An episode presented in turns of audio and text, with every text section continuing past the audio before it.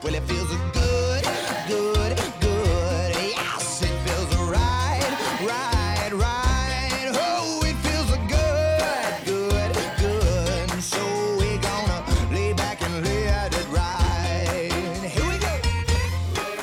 Well, this would be a really cool story for uh, a, a bunch of Mainers that we found at WGME 13. E Hmm. Dozens of lucky Mainers are about to get 100 gallons of heating uh, fuel for free. What? Yeah, yesterday the Maine Marketers Energy Association held their annual Fuel for uh, Fuel Your Love drawing in Brunswick. Ooh. Uh, it's an effort to help Mainers who may need some extra assistance this heating oil season, and we certainly know there is no shortage of Oh them. my Yeah, god! definitely. Like with the co- free fuel fill up we did last month. Exact- Yep. Exactly. Just hundreds and thousands of entries. Well, uh, MEMA, as they're called, Maine Marketers Energy Association, uh, says it's really become a labor of love for all the employees and those involved. Uh, their association president and CEO, Charlie Summers, says that it's all about giving back.